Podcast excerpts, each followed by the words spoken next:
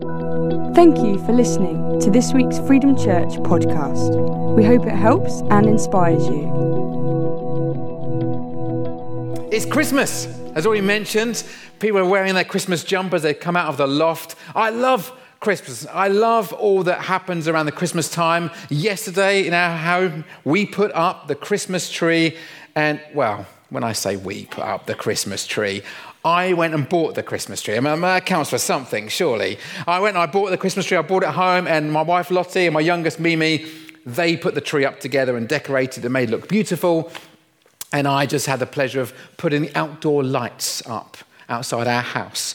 And can I just say, big announcement, it's the first time that I've ever put up the lights outside our house and all the bulbs worked. That never happens, does it? All the bulbs work. Now, it's pretty limited display. We have the much more the warm white, very neutral look on the outside of our house. We don't really like Christmas lights on our house. We like them on other people's houses. We like to go and watch other people's houses who don't mind their electricity bill being extraordinary for the whole of December. And sometimes, us as a family, I can tell you where the best streets to go. We go as a family and we go and tour around the neighborhoods and we find the house with the best, uh, you know, kind of, you know, display on their walls. And sometimes there's even, there's even like competitions in certain roads where people are trying to outdo each other. We're probably not at that stage, but I love Christmas. I love the traditions. I love all the food. I love the festivities. I love the, the times we have at church where we're celebrating God together, like we're going to do uh, in, on the 15th of December. I, I love even our, our, families when Lottie's family is a bit different to our family. Uh, she thinks mine's a bit weird. I think hers is a bit weird. We're both right. They are both a bit strange, and we're the only normal ones, absolutely. And so Christmas, we all kind of have those strange traditions we all do, we participate in. I, I love all those kind of things. Um, but when it comes to Christmas carols, I don't know what you think of Christmas carols. These are Christmas songs that have been around for hundreds of years. And we sing them at Christmas and never for the rest of the year. Even though it's truth that survives 2,000 years, we only sing them at Christmas time. And I remember when I was younger being very surprised when I looked around and um, we were singing carols in the church, and, and people were holding their hands up and worshipping God to a Christmas carol that's a bit strange. I mean, you know, we do that for normal songs, but for Christmas carols, they're like reserved, aren't they? They're like special. We sing them properly and, and we do them properly. But just imagine if you, if you started worshiping God to some of the Christmas carols out there. Think about words such as snow on snow on snow. It's a classic line from Good King Wenceslas. Imagine we sung that at church. Yeah, thank you, God. Snow on snow on snow. That'd be a moment, wouldn't he? Be like, this is mental, what's going on here? Or what about, um, I know this one. We all want, we all, we all want, we all want some figgy pudding. Do we all want some figgy pudding? I've never even eaten figgy pudding. I don't really know what it is, but we all want figgy pudding. That's the song, that's how it goes. We don't really do that in church. We, oh, we all want, oh, yes, God, give us figgy pudding. And we won't go until we got some. I mean, it's like an angry mob, isn't it? At your door. We ain't going until you give us some figgy pudding. And we're going we're to chain ourselves to the fence until you give us figgy pudding. We don't know what it is. I've never had it. And I still sing that song. We all want some figgy pudding. What about I saw three ships come sailing by on Christmas Day on the River Test? Doesn't really work, does it? Or 12 days of Christmas. Does anyone actually put on their Amazon wish list for a partridge in a pear tree? I mean, you want five gold rings. That's always a great line. Lords are leaping. No one puts that on their list, do they? What a strange song. But probably the one that caps it all, and the one we've never used as a worship song as a Christmas carol, is one that 80% of its lyrics go like this Pa-rum, pa-pum, pum. It was even in the charts back in the decades, and some of you remember the video, which t- ages you at that point. But there were these Christmas carols. We sing them every year. And this moment today, I want to talk to you about one carol, the one we just sung, Oh Come, all ye faithful. This is one of the classics. This one is probably a legit carol. It's a good carol. It's one we probably could worship to. Now, I've got a bit of a secret to share with you. I'm, I do some very strange things when it comes to carol season and my children will know this, but when I sing carols, I start to sing a bit more posh. I don't know if you do this. I kind of think I'm in the choir. I think I'm in the abbey and I'm in the choir stalls and I start to sing in a sort of more posh accent than I normally would do. And I kind of sort of sing a bit more high pitched as well. And especially with this song, I love that we all whisper, Come, let us. And then we kind of, the next one, Oh, come. And then the last one has to be like you're on the football terrace and you're shouting, Oh, come, let. And I, I love that. And I, my, my family sort of like, Oh, dad, really? And they sort of try and back away slowly. But then my favorite verse on this whole carol is the third verse Sing choirs of angels, because I really think I can sing. And I think I'm in a choir. And I think I can sing the descant to this. The truth is, I can't. In case you're wondering, and my family will tell you, I can't. But I love to think that I can. And so I always give it a good go. And I hit a few high notes. They're the wrong high notes, but there are some high notes. And I join in I celebrate this kind of moment while my children rolling their eyes and sort of looking for the fire exit or something. And, and I, I, love that kind of carol, the, the energy and the enthusiasm and passion about us saying we want to adore our God. But if you look at those lines, O come, all ye faithful, Especially that first line. It, this song was written uh, by, um, well, who knows what the Latin, you can't speak out, Leslie, at this point. Who knows what the original title was? Another little guess, guessing game for you all know. Wow, that's impressive. That is impressive. Yes, it's written in Latin. All right, that is uh, Yolanda's uh, first language, uh, Latin. And, and, it was written by the 18th century hymnist. You'll know him, he's famous, John Francis Wade but eventually was translated to English by Frederick Oakeley in 1841, according to Wikipedia, so it must be true. And now there are eight verses. Yes, there are eight verses available to you. We tend to sing three, four on Christmas Day, uh, but if you really get bored, or maybe you've got a very short preach to do, you can have eight verses and keep everyone singing for ages and ages. But look at the opening line Oh, come, all those who are faithful. Come, all you faithful, joyful and triumphant. I wonder if at Christmas time, right now, as we enter into December, whether you feel faithful, joyful, and triumphant. Because if you are, you're invited in. Oh, come, all those that are faithful, all those that are joyful, all those that are triumphant. Because I don't know about you, but sometimes at Christmas, people feel almost exactly the opposite. They feel doubtful, distressed, defeated. Sometimes Christmas feels so busy and such hard work that we don't feel faithful, joyful, and triumphant. Maybe for you this year, you have seen people breaking their faith. Maybe you've seen relationships that have fallen down. You've been disappointed by friends, maybe by your husband or your wife, or by your work colleagues or bosses, and things have been frustrating. Or maybe for you, you're feeling like a loss of joy right now. You think, I'm not feeling very joyful. I mean, the worst bit for me about Christmas is Christmas shopping. Christmas shopping steals my joy every single time. Thank you, God, for inventing the internet. It's the best way for blokes to shop. Online, Black Friday, half past 11 at night, it's very quiet, and no one is banging into you with buggies and bags or anything. There's nothing worse than being after a long day of shopping, you're in the queue, aren't you? And you're at that till, and your line is going slower than everyone else's line because the person in front of you keeps changing their mind, they haven't got the right money, or whatever it might be. And you're like, oh, come on, I just want to get home. And Christmas shopping can steal our joy. Maybe there are other things that steal your joy at Christmas time. And maybe you don't feel very triumphant. Some of the plans we had at the beginning of 2019, we set ourselves targets and goals of what we were going to achieve, and we feel like we haven't really won.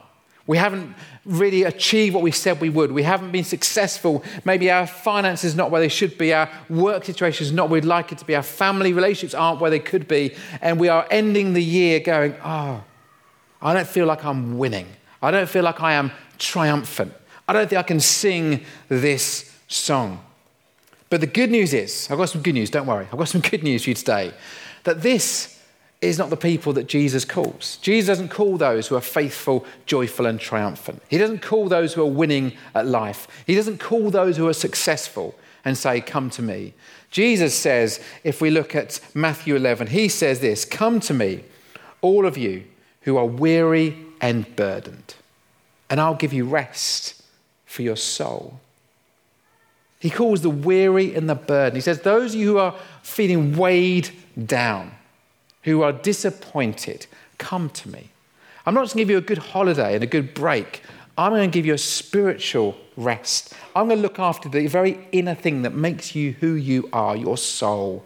And I'm going to care for you. I'm going to provide for you.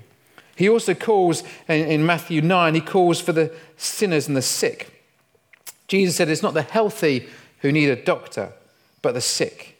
For I've come not to call the righteous, but sinners.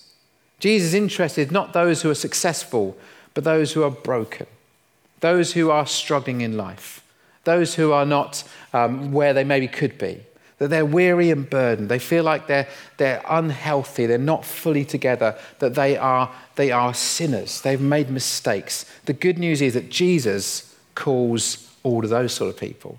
Maybe the song should start, Oh, come, all ye sinners, weak and weary. It's not a great line, is it, for a carol, but probably more honest. But the great news, that's good news, but even the greater news is that Jesus invites all of us to participate, but he doesn't leave us where we are. You may feel burdened, you may feel weak, you may feel that your joy has been taken from you, but Jesus doesn't leave you there. He doesn't say, That's fine, I'm just going to accept you as you are, and I won't bring anything to change you who you are. I'll leave you that way. Jesus loves us so much that he says this, or this is what Paul says about him in 2 Corinthians. He says, If anyone is in Christ, they are a new creation. The old has gone, the new has come. If you choose to follow Jesus, everything changes. The old way of doing things shifts, and suddenly you become alive and you're new and you're fresh in Him.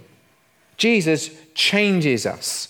Jesus helps us to become different. He doesn't call us because we are faithful, because we are joyful, because we are triumphant. Jesus calls us but as, as we are, as who we are. But he wants to help us become those things. He doesn't want us to accept that we are just disappointed. He wants to go, no, there's more to life than what you're experiencing right now.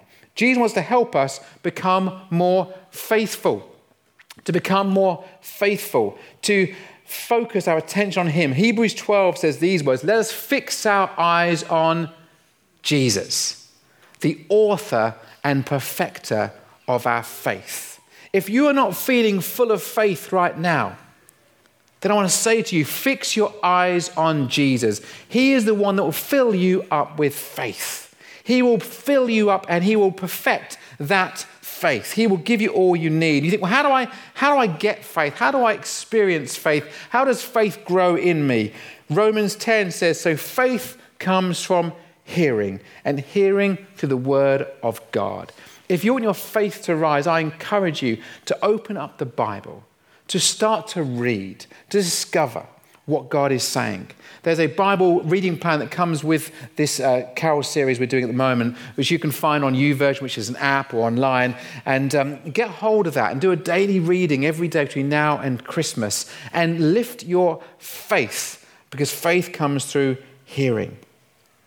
I know for many people right now, they're focusing on some challenging times. Christmas is often a time we pause and we look back and we remember those who are no longer with us people we have lost. I'm aware of people in the last few days have lost loved ones. And Christmas can be a difficult time, a challenging time. And sometimes you can think, I don't feel very full of faith. I feel I'm uncertain of the future. I'm feeling a sense of loss, a sense of challenge. Isaiah 43 says these amazing words When you pass through the water, I will be with you. And when you pass through the rivers, they will not sweep over you. They're good words. When you walk through the fire, you will not be burned. The flames will not set you ablaze. For I am the Lord your God, the Holy One of Israel, your Savior. Jesus saves us, He rescues us, He takes us from where we used to be and transforms us us into where He wants us to become. And that's what's happening here. We're becoming more faithful and more joyful. Secondly, Jesus helps us become more joyful. The, I, think, you know, I think churches should be the place where the most joy takes place. You know, somebody once said famously, he said, you know, I think it was Abraham Lincoln, he said, if everyone who went to church was laid end to end, they'd be a lot more comfortable. And there's this impression that church is a place you go to get bored. church to go, you, you know, place you go to to kind of sit quietly and have no experience whatsoever. It should be the place of the most excitement, the most joy. It should be the fun place to be. Amen. Yes. Okay, we just proved our own theory there at that one.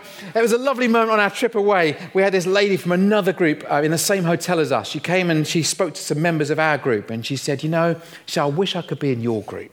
It looks so much more fun.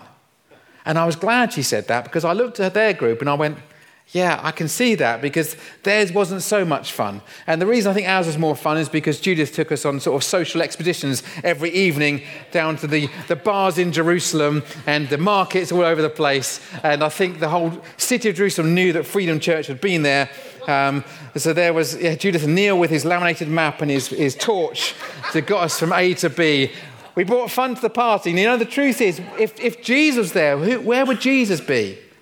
Jesus would be where the fun was taking place. Jesus would be at the place of joy. Jesus was the one that was accused of, of, partying too much, of having too much fun, of enjoying people's company, of people who maybe you shouldn't be spending time with. There should be more joy in the church because we should be reflecting God better. The fruit of the Spirit, Galatians 5 said, is love, joy, peace, patience, kindness. Number two on the list is joy. Straight after love comes joy. And joy is the fruit of a right relationship with God. It's a natural thing. If you are filled with the Holy Spirit, it will come out of you. You can't force joy to be there. You can't fake it to make it. You have to just be go, this is who I am. It's in me.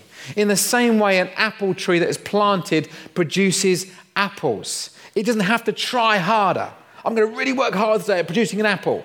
It doesn't happen that way. What takes place is, is you put an apple tree in a good environment, good soil, good weather, rain, sunshine, it will produce healthy fruit.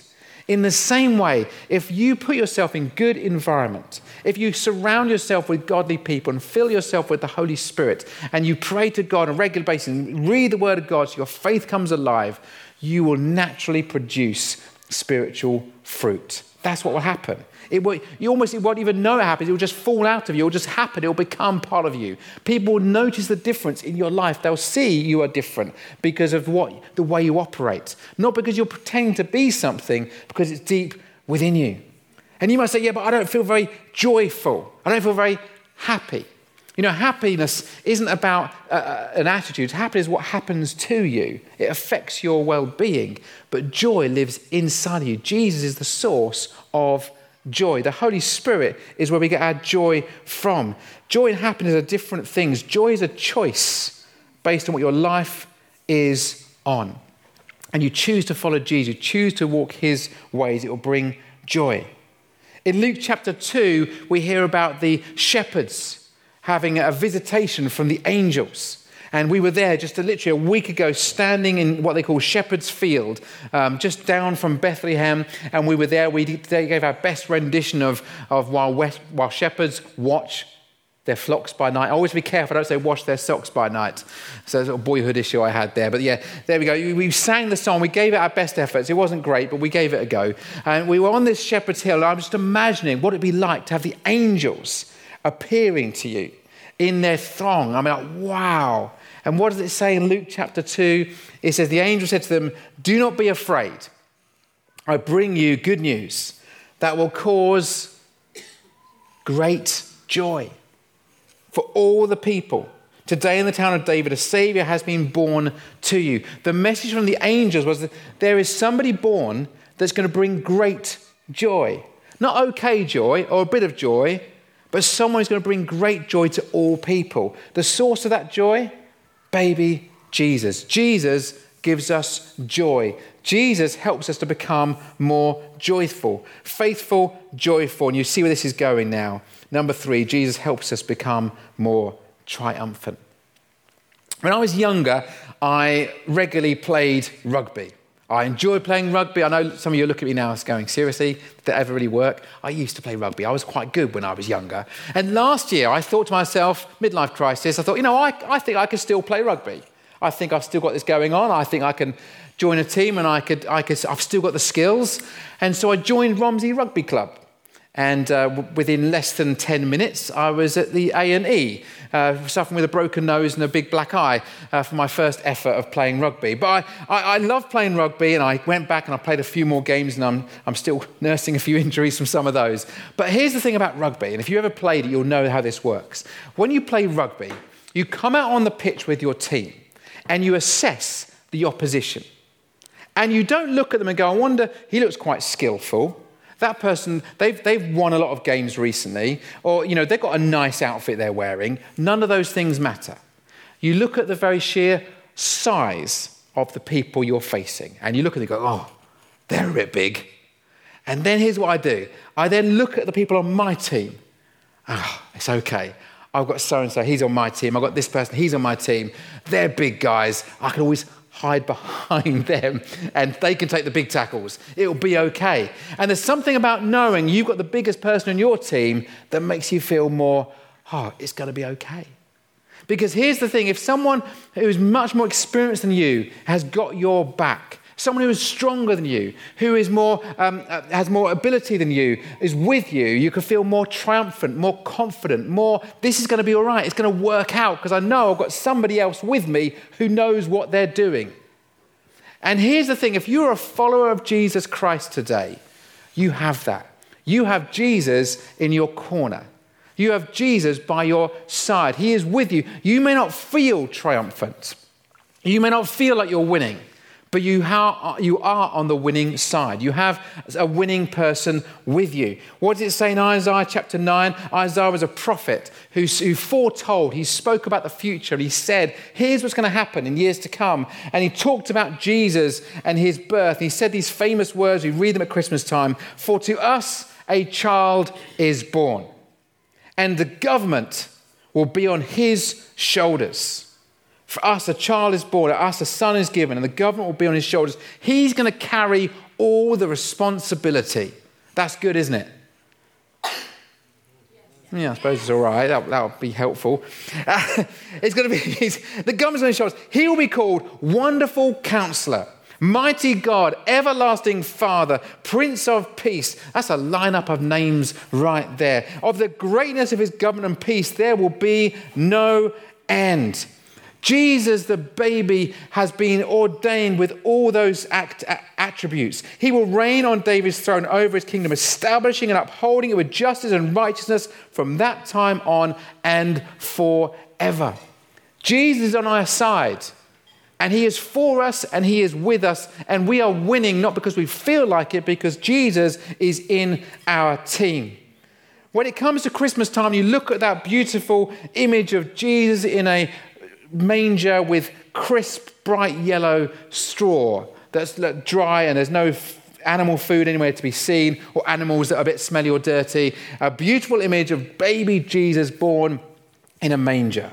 Remind yourselves that that baby isn't just a baby Jesus, that that baby is the King of Kings, that that baby is the Lord of Lords. He's the Alpha and the Omega, the beginning and the end. Nothing comes into being without Him speaking it into existence. He has been chosen to save us from our sins. That baby. He's the Prince of Peace, the, the bread of life, uh, the light of the world, not just a little glowing halo. He transforms and changes the world that you live in. He's the Savior. He's the lifter of our head. He is born the King of angels. We come to adore him because he is Christ, the Lord. He's not just baby Jesus, he is Christ the Lord, the Lord of lords. He is a name above every name. His name, every knee will bow and every tongue will confess that Christ is Lord. This Christmas time, we can choose to declare how we feel or we can declare what we are becoming faithful, joyful, triumphant. O come, all ye faithful, joyful, and triumphant. Come, O come to Bethlehem. Come and behold him, born the King of angels. O come, let us adore him. Christ the Lord. For more information about Freedom Church, please go to www.freedomchurch.uk. Thank you for listening.